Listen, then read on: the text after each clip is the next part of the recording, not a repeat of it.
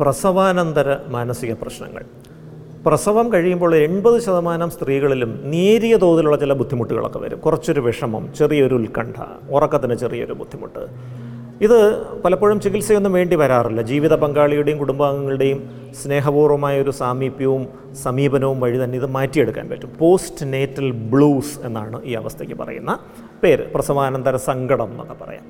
ചെറിയൊരു ശതമാനം ആളുകൾക്ക് ഇത് കുറച്ച് തീവ്രമായ ലക്ഷണങ്ങളിലേക്ക് മാറാറുണ്ട്. അതായത് കഠിനമായ സങ്കടം തീരെ ഉറക്കമില്ലാത്ത അവസ്ഥ നിരന്തരം കരയുന്ന അവസ്ഥ പെട്ടെന്ന് ദേഷ്യം വരുന്നു. കുഞ്ഞിനെ തനിക്ക് സംരക്ഷിക്കാൻ പറ്റുമോ എന്ന ആശങ്ക. കുഞ്ഞിനെന്തെങ്കിലും അസുഖം വന്ന് മരിച്ചു പോകുമോ എന്ന ചിന്ത. ഇത് കാരണം ഭക്ഷണം കഴിക്കുന്നില്ല ഉറങ്ങുന്നില്ല കടുത്ത സങ്കടം ചിലപ്പോൾ ആത്മഹത്യാ പ്രവണതയിലേക്ക് വരെ ഇത് എത്തിച്ചേരാം. ഈ അവസ്ഥയാണ് പ്രസവാനന്തര വിഷാദ രോഗം അല്ലെങ്കിൽ പോസ്റ്റ് പാർട്ടം ഡിപ്രഷൻ എന്ന് പറയുന്നത്. ഇത് അടിയന്തരമായ ചികിത്സ വേണ്ടുന്ന ഒരു അവസ്ഥയാണ്.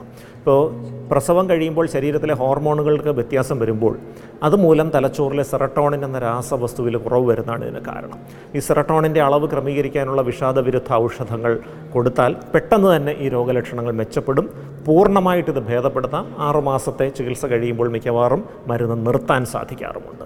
ഇനി മൂന്നാമത്തെ ഒരു അവസ്ഥ പ്രസവാനന്തര ചിത്തഭ്രമം അല്ലെങ്കിൽ പോസ്റ്റ് പാർട്ടം സൈക്കോസിസ് എന്ന് പറയും.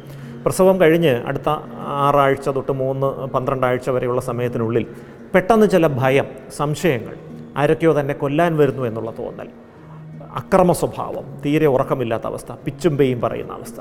പലപ്പോഴും ഈ കുഞ്ഞ് തന്നെ അപകടത്തിൽപ്പെടു അപകടത്തിൽപ്പെടുത്തി കളയുമോ? തന്നെ കൊന്നു കൊന്നുകളയാൻ ശ്രമിക്കുമോ? തുടങ്ങിയ തരത്തിലുള്ള ഭീതികൾ. ആ ഭീതി വന്നിട്ട് കുഞ്ഞിനെ ചിലപ്പോൾ ദ്രോഹിക്കാനോ കൊന്നുകളയാനോ വരെ ശ്രമിക്കുന്ന അവസ്ഥയിലേക്ക് ഇത് എത്തിച്ചേരാം. ഇത് പ്രസവാനന്തര ചിത്തഭ്രമം അല്ലെങ്കിൽ പോസ്റ്റ്മോർട്ടം സൈക്കോസിസ് എന്ന് പറയും. അത് ഈ ഹോർമോണൽ വ്യതിയാനങ്ങൾ മൂലം തലച്ചോറിലെ ഡോപ്പമിൻ എന്ന രാസവസ്തു അമിതമാകുന്നതാണ് ഇതിന് കാരണം. ഇതും അടിയന്തര ചികിത്സ വേണ്ടുന്നൊരു വിഷയമാണ്. തലച്ചോറിലെ ഡോപ്പമിന്റെ അളവ് കുറയ്ക്കാൻ സഹായിക്കുന്ന മരുന്നുകൾ കൊടുത്താൽ വേഗം ഈ രോഗലക്ഷണങ്ങൾ നിയന്ത്രണ വിധേയമാകും. അതുവഴി അമ്മയുടെയും കുഞ്ഞിന്റെയും ആരോഗ്യവും ആയുസ്സും നമുക്ക് രക്ഷപ്പെടുത്തിയെടുക്കാനും സാധിക്കും.